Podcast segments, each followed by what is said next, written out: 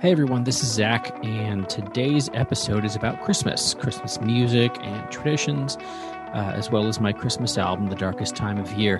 Before we get into the show, I wanted to let you know that I put out a free mix of mostly obscure and often weird Christmas music. It's over 100 minutes, a variety of genres, seamlessly mixed as one MP3, I, I believe every decade from the 50s up to now. It's called The Good, the Bad, and the Jingly. And if you check the show notes, there's a link there so you can download it for free. So check it out. I hope it makes this season a little more joyful for you. And now on with the show. I'm Zach. I am a musician, a former worship leader. I helped destroy a megachurch, and I don't really know what I believe anymore. I'm Dave. I'm an occasional preacher. I am a Bible nerd. And believe it or not, I'm still an evangelical. Boo! This is Veterans of Culture Wars.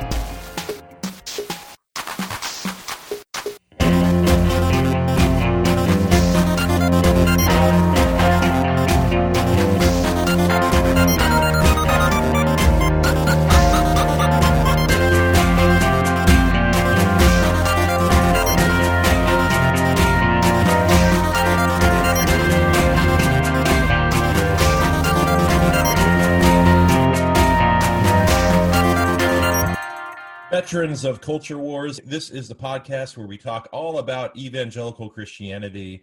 We're not here to take you to church or to preach a sermon. We're here to talk about the beliefs, history, culture, and just people's personal accounts of having been a part of evangelical Christianity. So we welcome all people. If you're an evangelical, and uh, want to join us in these discussions, or if you were raised non religious, haven't really been around church, our whole goal is to uh, talk about evangelical Christianity, the good, the bad, the ugly, and there's a whole lot of ugly, isn't there, Zach? Well, not on this episode. This episode's about Christmas, Dave. That's right. That's Christmas- right. We get to do. Sorry. No, no, it's all it's all warm, fuzzy feelings, and you know, mugs of cocoa and all those nice Ah. things. Yes, Frosty the Snowman. Well, yes, uh, we are talking about Christmas this episode because this is a special episode. When this is released, it'll probably be like Christmas in October. Uh, but we thought it was important to bring up Christmas as there is somebody on this podcast who has a Christmas record out. Ah, indeed. I don't know. I'm not a musician, so we'll leave the listener to guess who that might be. Yeah. Uh, Zach's album, The Darkest Time of Year, is out on vinyl. I actually have it in physically in my hands right now. And it is beautiful. I'm not saying that to, you know, just be I'm not getting paid to say this or anything.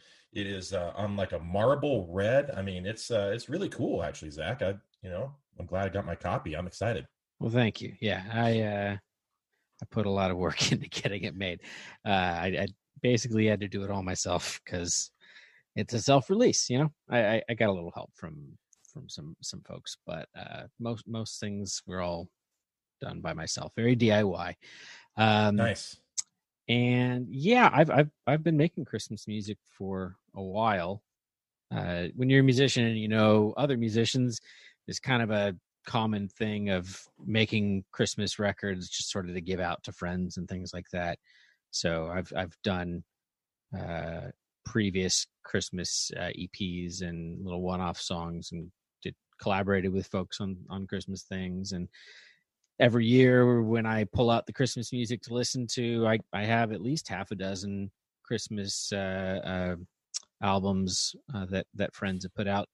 Uh, none, on vinyl though, so I'm I, I I felt it was important. I was really proud of this this record. I, I thought uh, it's about bigger things than just Christmas, but using the the format of Christmas music to to delve into some stuff. And uh, I I just I I really wanted to to to have it out there in some real physical form that would last a long time. Yeah, and uh, a lot of timeless themes, ideas, uh, even even the mood of the album. Uh, you know, it could be transcended to different Christmases and different uh, times in people's lives, and also just uh, some of the mixed uh, emotions that a lot of people feel around Christmas time with could be family stuff. It could be the state of the world, which these days is understandable. We are recording this after the first debate of Donald Trump and Joe Biden, which was a flaming shit show, I think is about, you know, it seems universal that everybody recognized that, maybe except for, you know, some diehard members of the mega cult. But anyways, um, we uh, wanted to talk about this record and kind of to kick things off here to talk about uh, the evangelical view of Christmas. The the awesome thing about Christmas to me is Christmas is a pretty inclusive holiday. Um, there are obviously a lot of people in the world that don't celebrate it, but there's a lot of people who do celebrate it. And it spans not obviously just evangelical Christianity, but across all branches of Christianity, all denominations, uh, atheists, agnostics. Um, th- there are many non-believers who celebrate Christmas and recognize it as a a good time of year, a joyous time of year, hopefully, um, a fun time of year. And so I love the uh, inclusiveness of it. Uh, but being that this is a podcast talking about evangelical Christianity and what evangelical Christianity is about, uh, we should talk about how evangelicals celebrate, treat Christmas a little bit before diving into Zach's record. Well, and Dave, uh, being that this podcast is called Veterans of Culture Wars, we would be remiss in our duties if if we didn't take a, a moment to honor the the sacrifices of the, the the fallen heroes of the war on Christmas. the war on Christmas, yes, uh, because the liberals out there want to destroy Christmas, and uh, we want you to say Happy Holidays only. You, will notice correct. I I did not say I made a holiday record. Oh, Zach. Well, your album is called The Darkest Time of Year. It doesn't have Christmas in the title. This is true. This is true. I may uh, have to um, I may have to email Bill O'Reilly and copy Fox News legal department in on that one. Yeah, so I just I just wanted I I just wanted to recognize the importance of daylight savings uh, in the fall and winter time, uh, as well as uh, seasonal affective disorder. Oh, yeah. Shouldn't we crusade against daylight saving times? I mean, you know, maybe there's another thing this podcast is about is getting rid of daylight savings time. Yeah, that that that'll be our our particular our goal bug, bugaboo. Yeah, sure. Um, so evangelicals and Christmas. Um, and you, so you grew up, obviously, as as we discussed last episode, in an evangelical household. I grew up just in a, you know, we weren't uh, going to church type household, but what type of traditions did your family have around Christmas time? And what would it look like with your church schedule, uh, being a part of the evangelical church, and what you guys would do on Christmas Eve, Christmas Day, and those kinds of things? Uh, well, I, I'd suspect that my Christmas experience uh, w- was a little bit more concentrated, uh, a little bit more intense than most other people raised evangelical because of my my parents' business selling music to churches and stuff, and the annual Christmas musical that so many churches would perform, you know, generally with the like the kids choir and such, um, was a huge point of of my parents' business. Um, I remember like September being like Christmas time for their business. That that's when all the big orders would come in. They'd be sending out uh, the music for half a dozen different musicals to to the worship pastors, and the worship pastors would be going through and picking out which one they they wanted to perform that year um, going to Christian school, we also did a Christmas musical uh, and a spring musical. I got to be the lead in a couple of them, and uh, the plot of them all is the same. It's it's always like a group of kids. Most of them are Christians, and then there's one kid like from a bad home that uh, thinks that uh, Christmas is all about presents and Santa, and they learn the real meaning of Christmas through the course of the the story and uh, so I, I was raised in a family where knowing the real meaning of christmas was exceedingly important um, santa was never brought up i remember i was probably like 10 when i asked my mom like why don't we ever do anything with Santa? And she's like, well, you know, they made up Santa in order to take Jesus out of Christmas. Wow. I um I talked to somebody one time that called Santa Claus Satan Claus uh, for that very reason. They thought it was a complete distraction from the real meaning of Christmas, and that is the the birth of Jesus. I mean that you know the the how we recognize Santa iconographically was just uh what Norman Rockwell paintings for Coke ads, right? Right. Like, yeah. That that's what sort of established what we think of as as Santa. Um, Who was that Baptist? There was a Baptist minister. I think it was in the 1820s. I should have researched this. That that came up with the uh, "Twas the Night Before Christmas" poem that became a huge thing, and I think that was a big template for the malls and stuff. Uh, the capitalism of America putting Santa out there. And oh, I hadn't heard that. Yeah, that's that's interesting. Um, but yeah, my you know the churches I went to weren't highly liturgical, so I don't remember stuff about you know we are now six weeks out from Christmas, and on the sixth week, you know all the all the the Advent calendar stuff. We didn't really follow that. Um, really, the big Christmas stuff that I remember was well practicing for the musical uh, at our church when I was really little. My mom directed the musical, and uh, and then the Christmas Eve candle lighting service, mm-hmm. uh, where everybody gets to hold a little candle and they all light it together and turn off the lights, and the whole room is just lit by the candles. And um, try to not let the wax drip onto the carpet or onto your siblings. um, and I, I that I still think that's a pretty neat experience. Yeah, I, I would say some of the Christmas Eve services that I've been a part of the the reverence is kind of is cool everyone in the room is focused perhaps uh, you know you can never know what's in somebody else's mind but theoretically everyone is um, thinking about perhaps the meaning of christmas uh, jesus the birth of christ and they're lighting candles and it is kind of a quiet reflection i mean churches do evangelical churches do it different ways there are some churches that start off with the fun Christmas songs and everything, and then it kind of moves into a more serious category. Some churches keep it serious the whole time. There's a small sermon, and people sing very cool Christmas hymns. Oh, Holy Night is one of my favorites, and that's usually a, a staple at these kind of services. And I enjoy them too. When you know, when I became a teenager and got older and actually went to them. I think there's something about uh, when when when you go to these these charismatic sort of churches that are very focused on modern styles and sensibilities christmas is just about the only time of year where they seem to tap into any of the the rich history of church tradition uh bringing out some of those older hymns going with you know the things like the candles you know it's it's it's not incense and all that but it's about the closest that i ever got to the the you know ornate traditions of yeah more more liturgical yeah like like a catholic yeah. or an episcopalian sort of church um and i really enjoyed that aspect of it.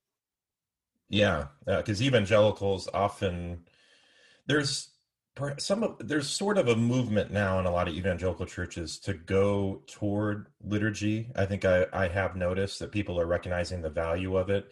But generally i think you know if we think about the mega churches in the 80s and 90s a lot of that was just chucking tradition out the window and also centering a church around you know a personality or a set of personalities rather than a, a grounded tradition in the history of protestantism or just the church in general. And i feel a lot of it was almost like anti-aesthetic anti yeah, right. anti-artistic uh the boring so, drab like white and tan colors or churches. Yeah I, I, know exactly what you're saying. Yeah i mean most of the churches i went to were like in warehouses and business parks. Right. Ugh. Yuck. Uh, what america has done to the church. Anyway. Topic for another another podcast perhaps. Um now, again, for people who haven't been raised religious, um, the Christmas story is some people don't know this. It's actually only in two of the Gospels. It's in Matthew and Luke.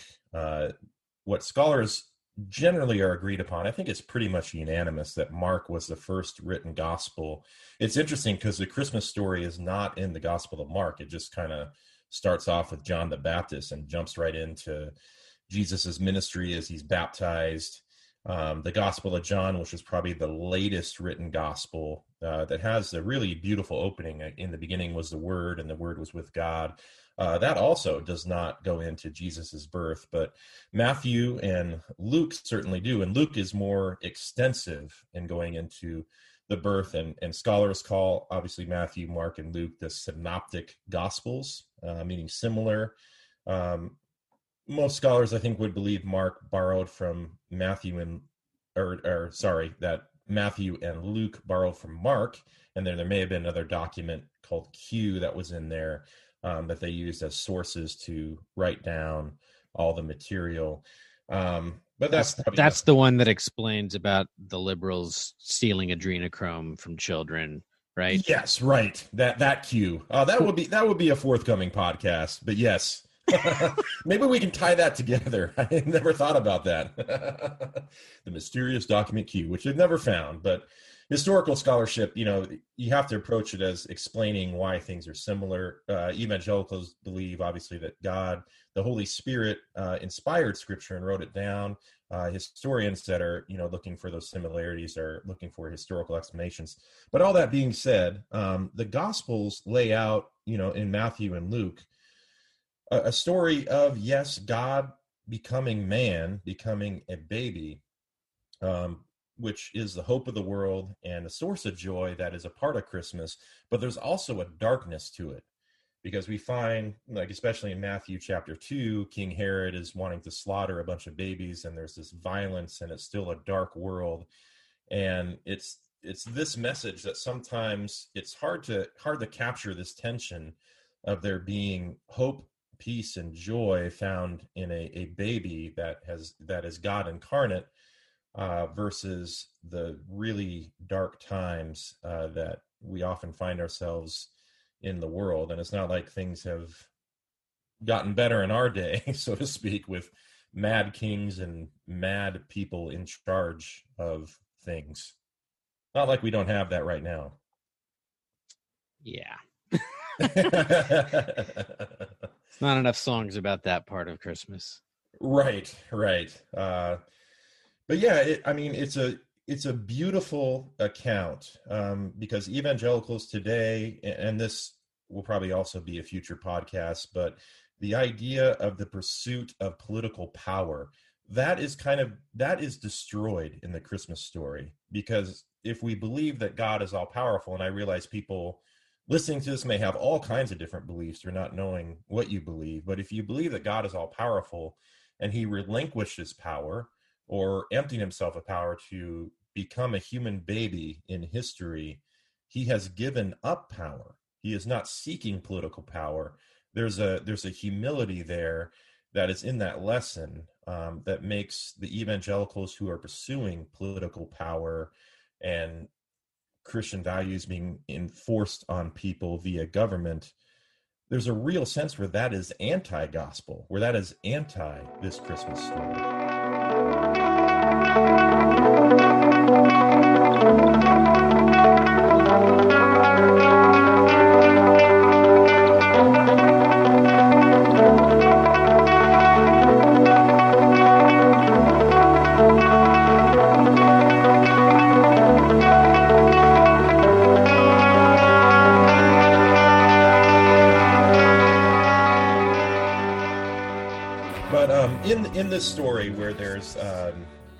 where there's hope, joy, and where there's also kind of a, a darkness that's going around. Uh, you've made this Christmas album that really captures those those themes really really well. You are capturing that there's this beautiful holiday and beautiful stories around it, uh, but it also exists in this world where there's pain and grief and heartbreak and all of those things. Well, I think I think it really is. Uh, it's a, it's a Christmas record for the Trump era. So I I recorded it in the second half of 2017.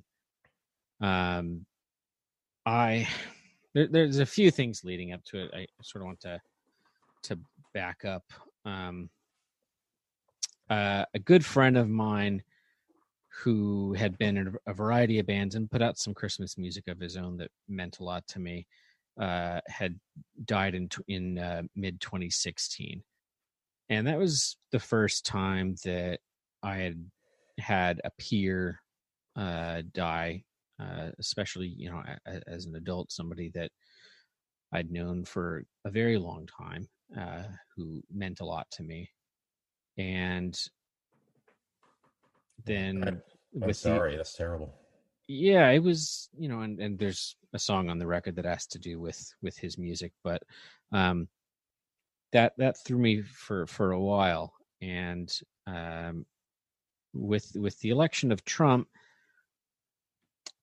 Trump for many people, including myself, introduced a ton of friction in family relationships and gatherings. Um, Christmas had always been a time where I could get together with with my family, and it was just total joy. We all got along, would have fun, uh, made great memories. Uh, I just I loved it. I've I've always loved Christmas. I always get excited months before it, yeah. and uh, bringing and still Trump, to this day, you you you feel that you still have a excitement and a joy, anticipating. I I, I do and I don't. It's changing. Um, I, I think when I believed more of the the theological parts of the holiday, it made it more exciting in that way because I enjoyed tapping into the the history of the rituals. Um, but uh, the the strain that Trump brought into my interactions with family and my feelings about the belief system um, that you know in watching so many of them embrace him and call him one of them and and say that you know he's he's on our team and and is somebody to look up to and support and admire um really was traumatic. And from um, from the the election in 2016 on, it, it's it's been very very difficult, and I started in the summer of 2017 putting these songs together and i remember towards the end of the summer seeing a friend of mine and telling him man i'm I'm working on these Christmas songs and they all keep coming out like really sad. and, and, talking about uh, you know, what what what happens if there isn't any joy on Christmas. And uh and I don't know. And he's like, Well, I guess just keep working on it. And I, I did, but that sort of feeling kept coming up. Um and ultimately the family gathering aspect got so strained that my I after after a argument with my mom leading up to Thanksgiving in 2017, she canceled Thanksgiving and after that I wrote the final song on the album uh, called Half the Fruit. Um, that is I guess which my, closes the record, yeah. Yeah, I guess it's it's my evangelical breakup song. Um, before I could really articulate it. Um, just dealing with the aftermath of that. And so, yeah, the, the, the darkest time of year, um, you know, the, the refrain in it is in, in the darkest time of year, in the darkest year of time, Christmas will help me survive. So it's, that's the light at the end of the tunnel that will give me some amount of joy that even though living through the nightmare hellscape of Trump's vision of America unfolding, at least Christmas is still Christmas. Hmm. And that's that's kind of what I was reaching for there is is is it gives me something to hold on to, something to look forward to, something to force myself to generate some joy surrounding. Right. Yeah. I I imagine there are these days so many people that have a shared experience with that where strains with family members, changing beliefs, political disagreements around uh, the the Christmas table. And you said a lot of this album was written in 2016, 2017. How have the Christmases been since then? You know, we've had two, we have one coming up. Have they been better, or has there been a kind of a truce that you've been able to find with your family, if you can share? My my my dad died a few months after 2017 Christmas, uh, so the re- the record came out. I I don't know if he ever heard it. Um, oh. He I if if he did, he, we didn't have a discussion about it, and uh, then we we had bought a house, um, and before before he died, and he died unexpectedly. We closed on the house like a week after he died, and we've hosted Christmas since then um, in in the new house, and so it's it's changed. Where you know we used to always go over to to my parents and and they'd host and and now we've we've we've changed up that aspect of it. Um and i've tried to take on some some things that that he would do. Um but it's weird. Um like i guess i i guess i'm a, a fairly nostalgic person, but it's really difficult to make the transition from celebrating Christmas with my family and having it be led by my parents to being my family's event exclusively. Um, There's a lot more work, a lot more planning on top of all the other things that that you have to worry about that you've articulated? Planning somewhat, but it's it's more just the feeling of what Christmas is. Christmas is the time that you know I see my parents and you know get excited about whatever surprises there are. My my my dad was a uh, habitual weekly garage sailor, thrifter, for pretty much his entire life. And what he did was year round, he would look for Christmas presents for people and and uh, gifts for friends of his that had needs. Um, he when he when he died and we went through his wallet, we found tons of post-it notes with just lists of things he was on the lookout for that he'd heard a friend mention that oh you know i could use some new hedge clippers or something so oh that's look amazing. out on hedge really clippers cool. for Tom or whatever. Yeah, and he'd regularly find stuff and just go give it to them, and and that was that. So Christmas for him was a year round preparation, and uh, so I I it's hard to not feel like I fall short in that way when I'm ordering gifts for my kids off of Amazon. yeah. yeah, that's man, what an idea. That's really cool that he I mean, in a sense, he always kept it with him, that generosity uh, and just wanting to give to people. That's really cool.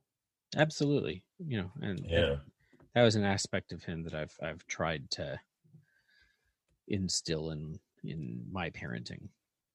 Um, and I know this is your, as far as being a musician and putting this record out, this is your first self-titled debut. Is that correct? Uh, yeah, of, somewhat of, of, like all original stuff. I mean, there's a couple covers on it, but in the past, the things I've put put out have been, um, mainly like the songs that I was recording for church. You know, which was mostly old hymns and things. There there'd be a few originals in there. Um, but I've I've recorded with friends over the years. Um, I got a few clips here of some of the stuff from over the years. Um, so my my best friend records under the name James Pants, and he, he's we've always had a sense of humor about music where you can be serious but also not take yourself too seriously. So like be serious about the artistry of it, but be willing to have fun with it. You know, like like Beck or somebody. You know. And yeah, uh, that's great. You know, he's he's put out a bunch of records. He's had some amount of success. Um, and in 2007, uh, I played guitar on a Christmas song that he did that uh, came out on a compilation that that label released called Bad Santa uh, with two D's. Okay, so it's not connected to the Billy Bob Thornton comedy of the the owner the owner of the label was a fan of that movie, but it's uh I, I what was it a Run DMC line? Not bad meaning bad, but bad meaning good. so bad with two D's, and here's a little snippet of that.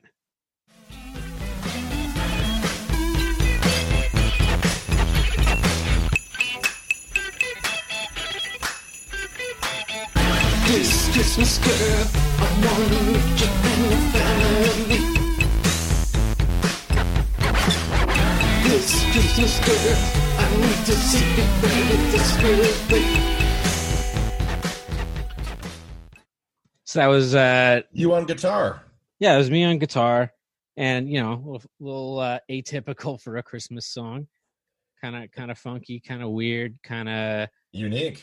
We are thinking of uh, some some early '80s New York stuff like James Chance and the Contortions, some some some new wave, no wave, post punk sort of stuff, and uh, and that's what came out of that. And and I think the the first real song on my on my record is kind of owing to that.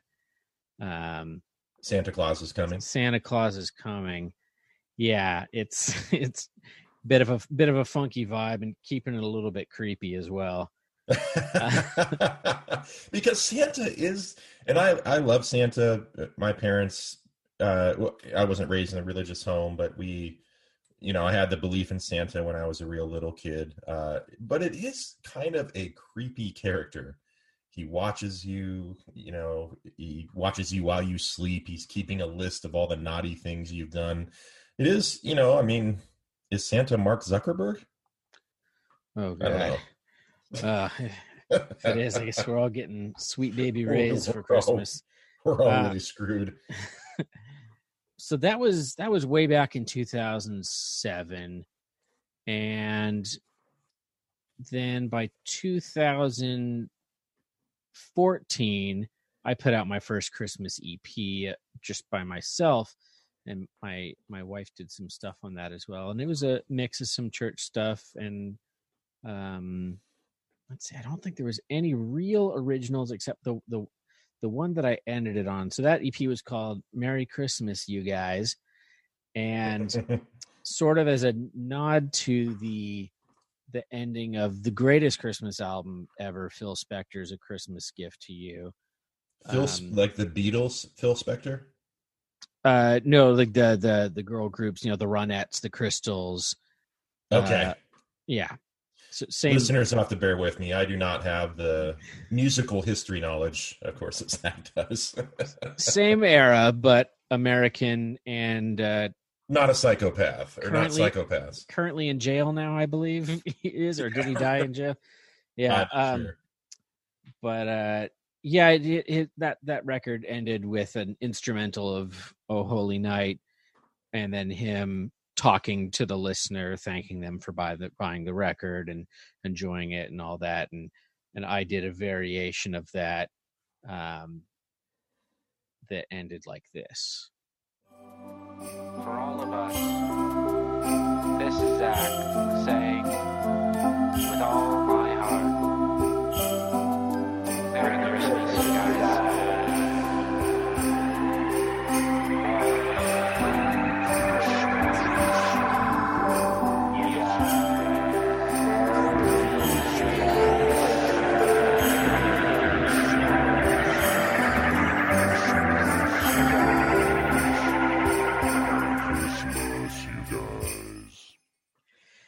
nice.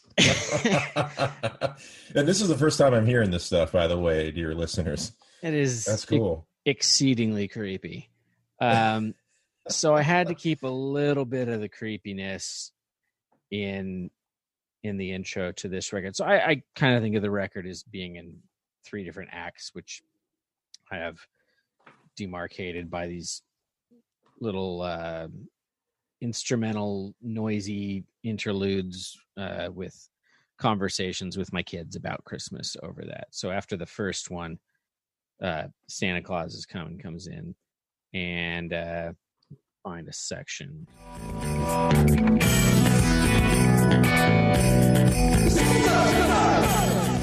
So that guitar very much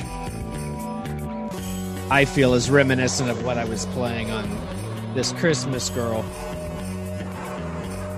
And then the the ho ho ho's in my head, I was sort of thinking of that shot in a Christmas story when Yeah. he's gonna when he's gonna go down the the slide or whatever and he's sitting on Santa's lap and and he doesn't know what to say and they have that like slow motion of of Santa like getting really close up in his face and freaking him out and or, or isn't there like a dream sequence later where he's Ugh, like yes, I think ho so. ho ho so I'm trying to do that essentially I got to revisit that one this year. It's been a few years since I've seen it. So yeah, Christmas that's story. that's my sort of uh I don't know d- dirty disco uh. James Brown something something like that.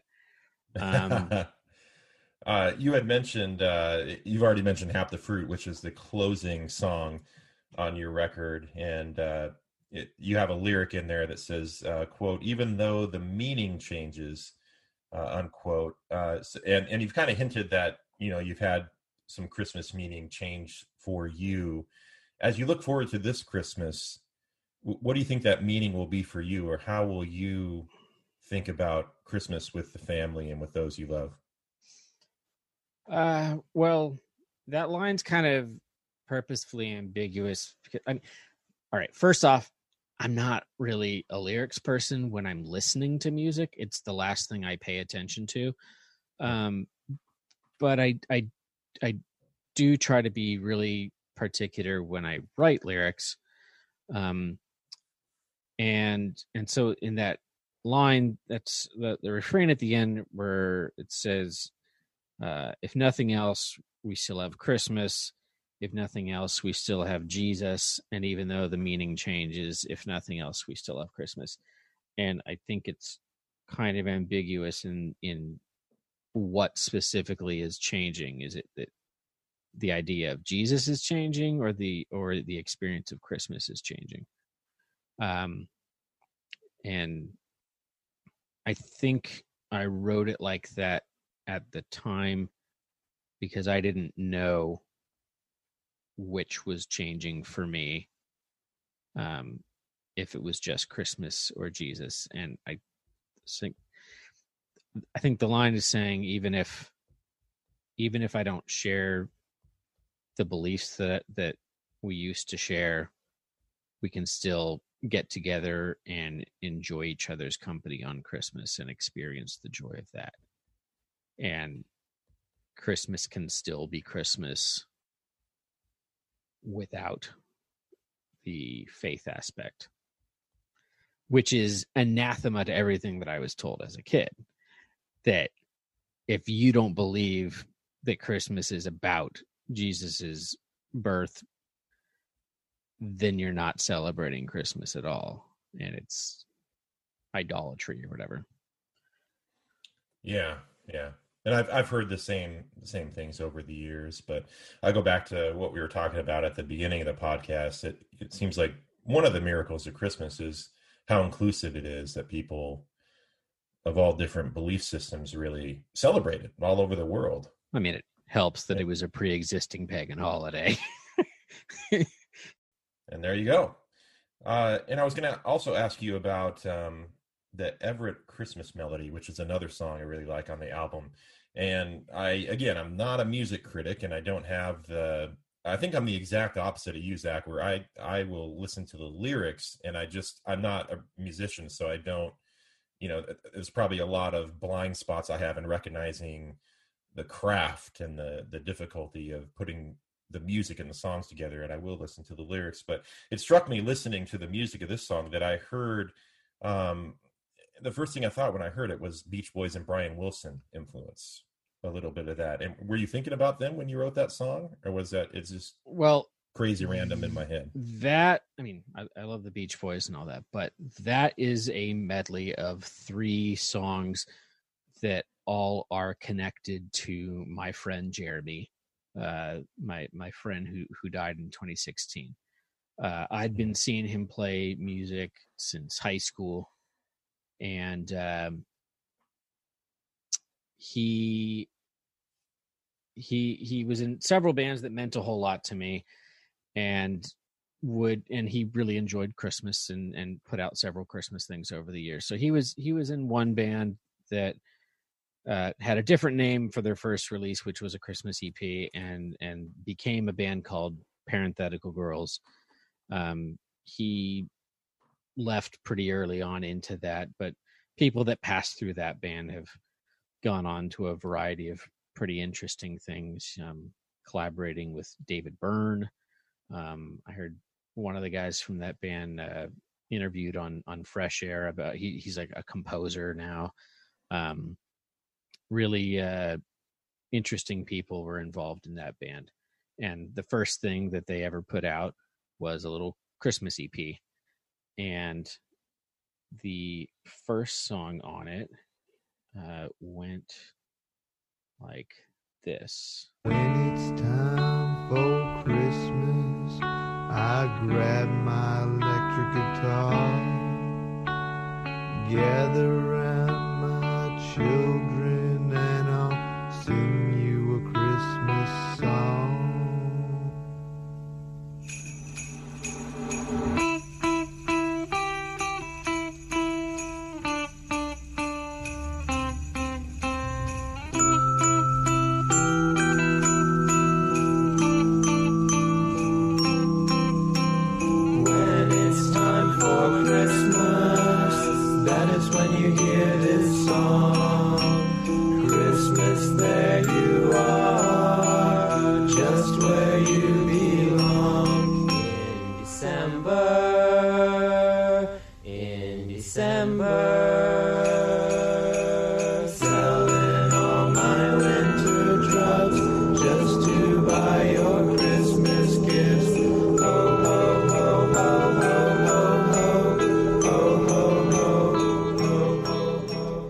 So that came out in 2002, and uh, the, everybody everybody who's in that band is from Everett.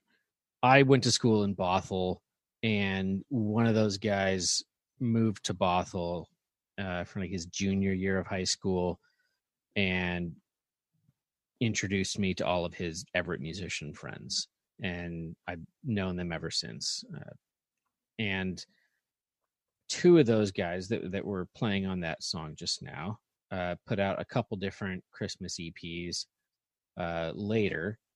One of which had a song with a section that goes like this. He's going near and he's going far. Guided by the Christmas star. Here comes Santa Claus bringing gifts Christmas has just begun.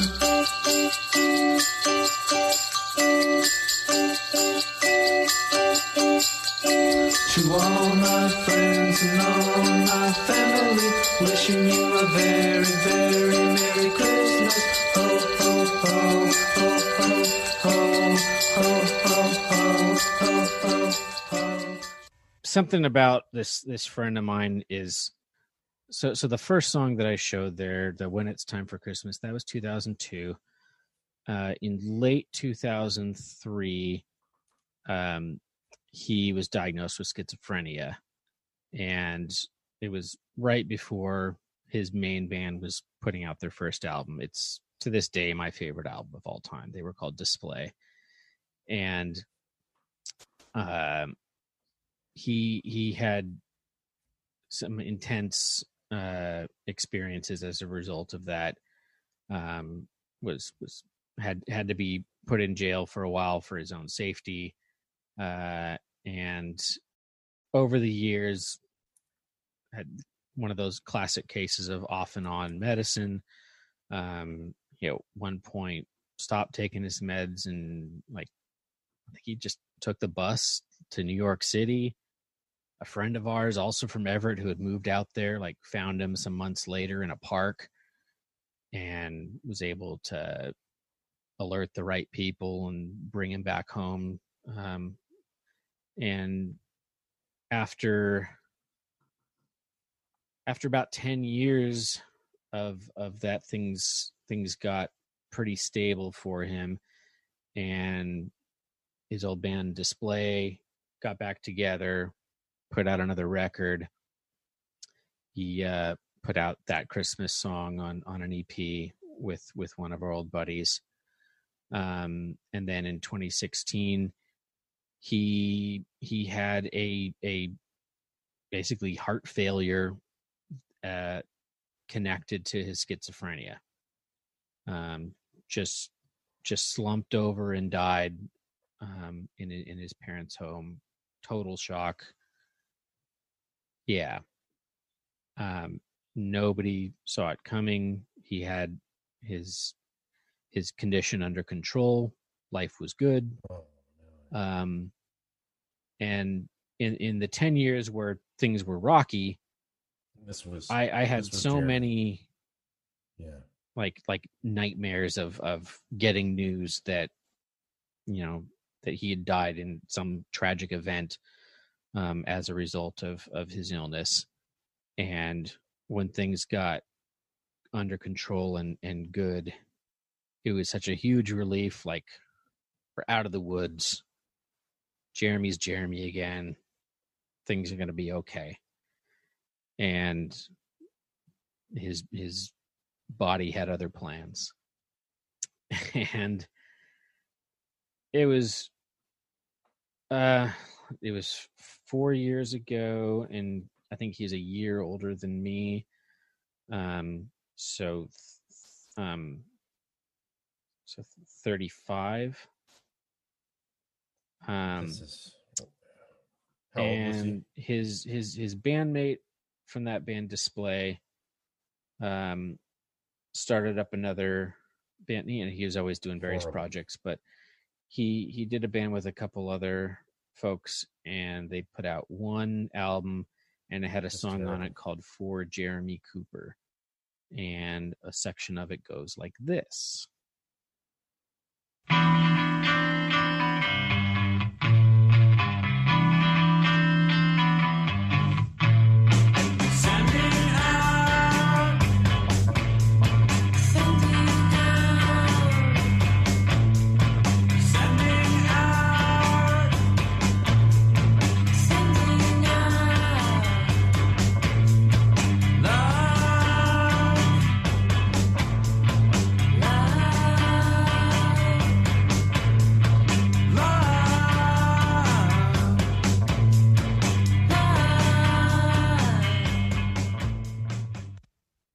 So what I was doing with the song Everett Christmas Medley was combining uh, all three of part parts from all three of those songs together and layering them into one piece as a tribute to Jeremy.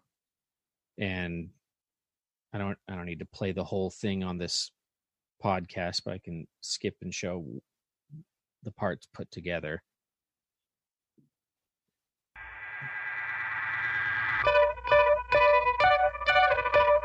So this is the, early parenthetical girls song when it's time for Christmas.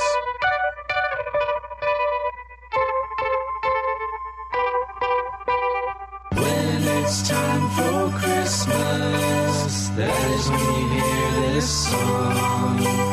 Christmas, there you are, just where you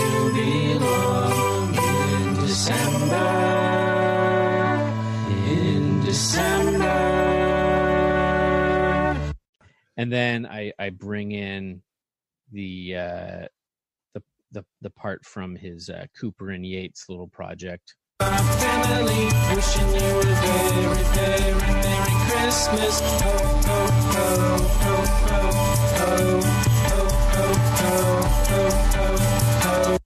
And then I combine those two parts.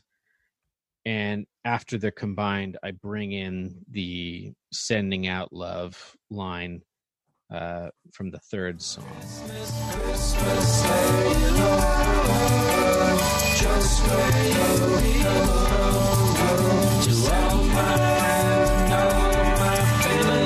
Wishing you a very,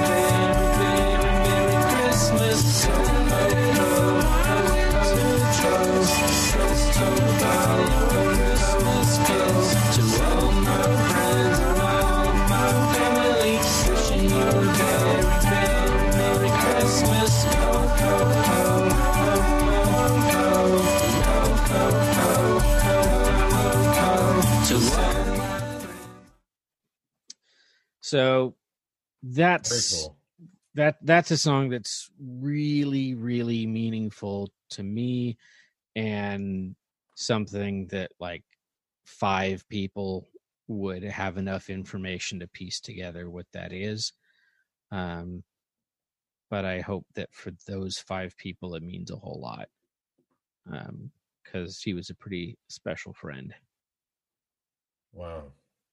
Jeremy Cooper. yep Oh, yeah. I also wanted to ask you uh, one of my favorite songs on your record is uh, Walking in the Air. And this one you also made a music video for, uh, which is on YouTube. And in our show notes, we'll have some links to this this stuff so people can go and check it out. Uh, the Walking in the Air music video has a movie called The Snowman, which is from the 1980s, right? Early 1980s?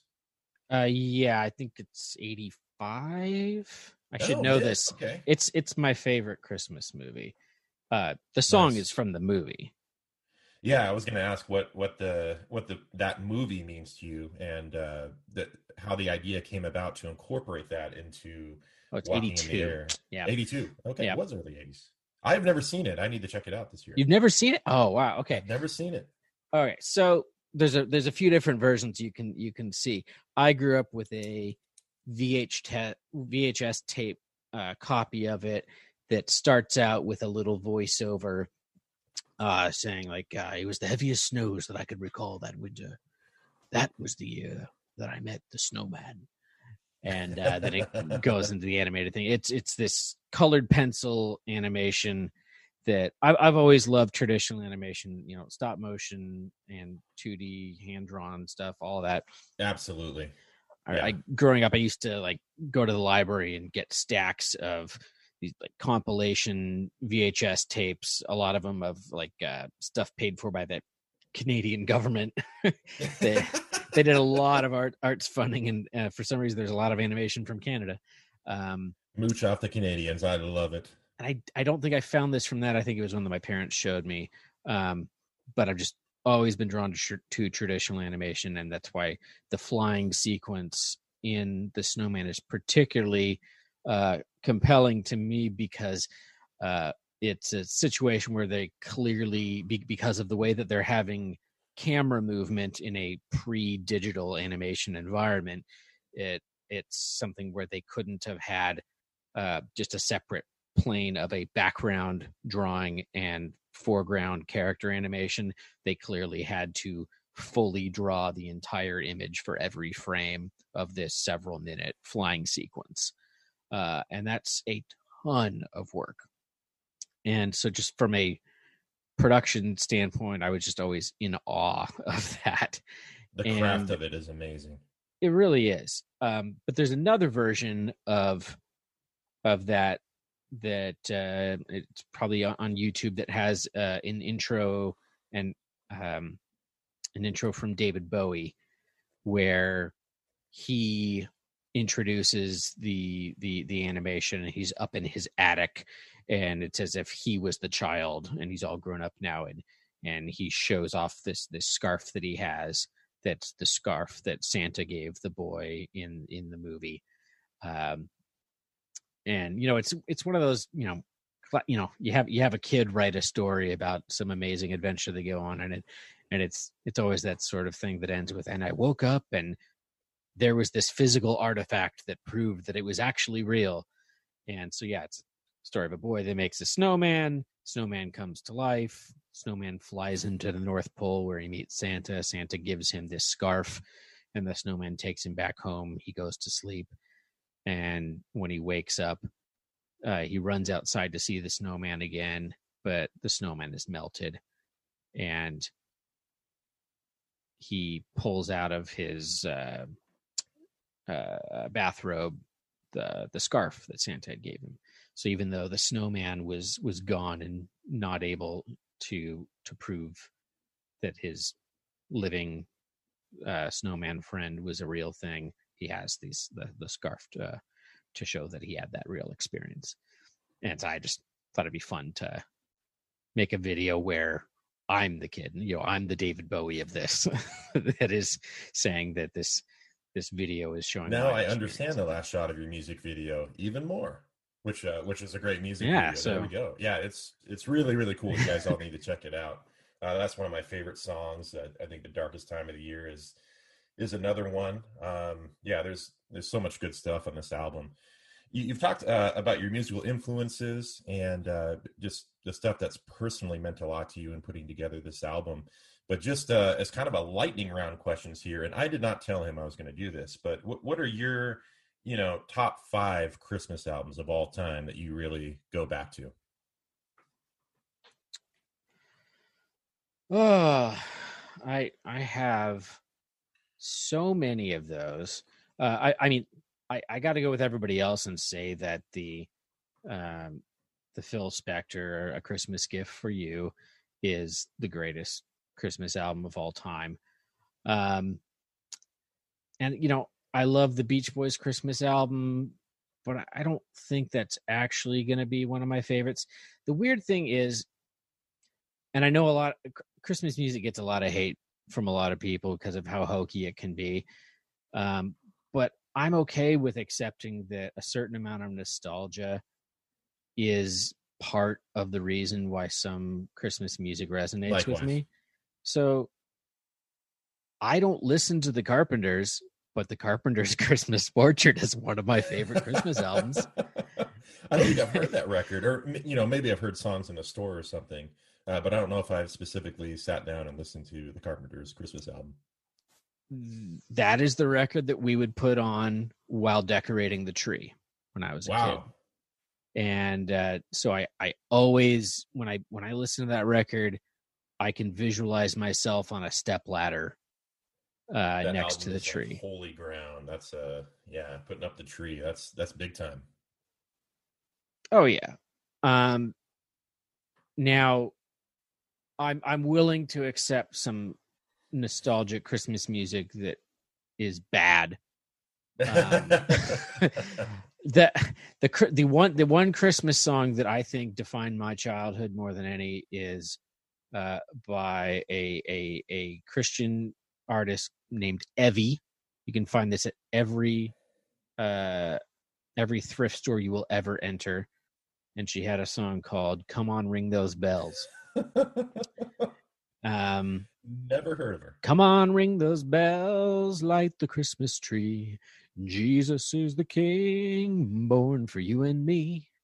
And my sister and I would get spoons from the kitchen and dance around the living room, clinking spoons together like they were our bells. Amazing. Um, she also did a cover of a reggae song. Um, Should I ask just- how that turned out? uh, it's the accent uh, is probably a bad choice. I actually I actually looked into whether I could legally play a little bit of of come on ring those bells for you um but no that, that's not how podcasts work and as of right Um, now, we have zero listeners, zero money. Not good to get into a lawsuit right now. yeah uh but I, I i you know i go back to like i said i have several friends that have put out stuff so the several years of parenthetical girls christmas eps uh there's there's a fellow in Texas that uh, married one of the old Everett kids, and uh, when they were dating, they put out a record that they sent out to to friends uh, with a handmade like felt uh, sleeve.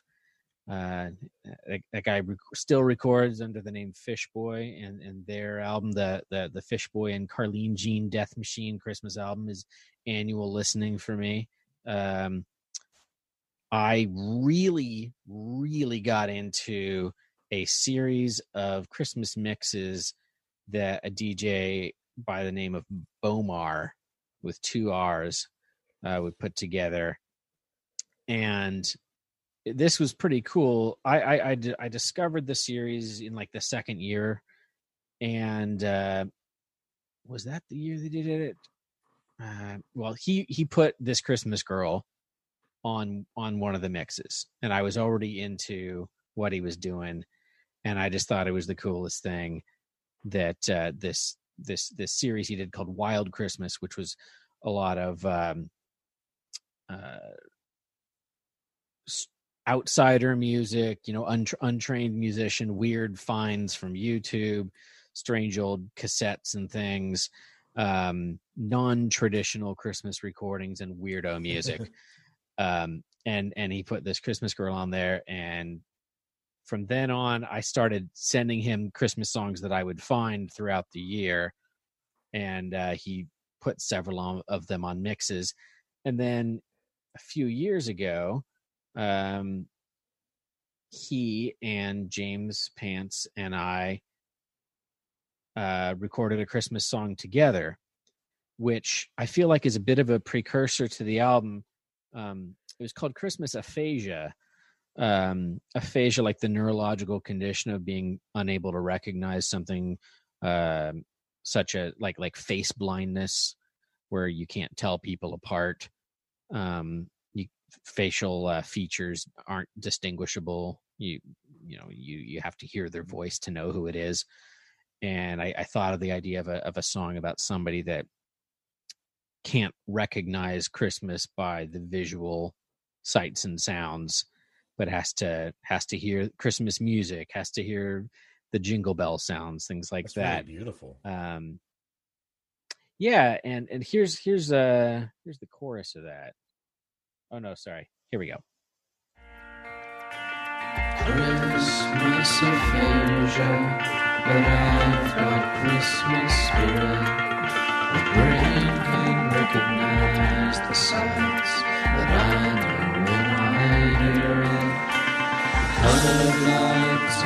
Christmas trees, snow falling around me. But I won't know it's Christmas till I hear Jingle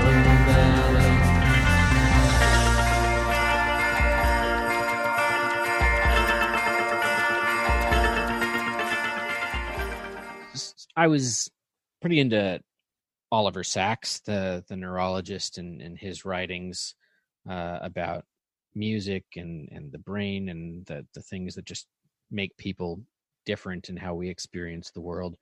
Uh, to the point where I, I named my my younger son after him, uh, and so it was fun to think of of a different way of somebody experiencing Christmas other than how the rest of us normally do. And I, I feel like that was sort of a precursor to this idea of, of my experience of Christmas changing. Uh, and everybody's experience changes as, you know, like I was saying earlier about how it's difficult to convert Christmas, Christmas into being something for my family and my children, not me as the child of my parents um Hmm. but beyond that the the changing ideas about what is at the core of of that experience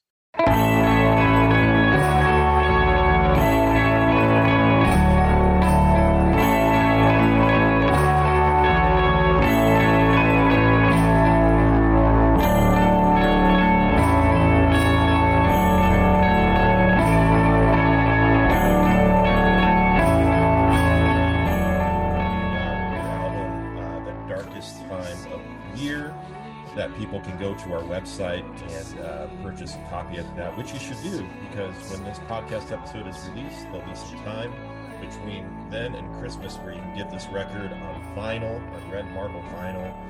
Put it There's on only 100 copies. 100. Yes, They're get hand quick. numbered. You, you can get them at uh, muzach.bandcamp.com. It's M U Z A C H. This has been another episode of Veterans of Culture Wars. Thank you so much for listening. You can subscribe to our podcast on Apple, Spotify, or whatever podcatcher you like. And if you enjoyed our podcast, please leave us a rating, as this is how other people will find us. You can send us an email uh, to the podcast at vocwpod at gmail.com. You can give us your thoughts on this episode or a past episode or you can also uh, give us ideas about what topics you would like us to cover for future shows. That is vocwpod at gmail.com. Buy Zach's Christmas record via Bandcamp by going to our VCW website.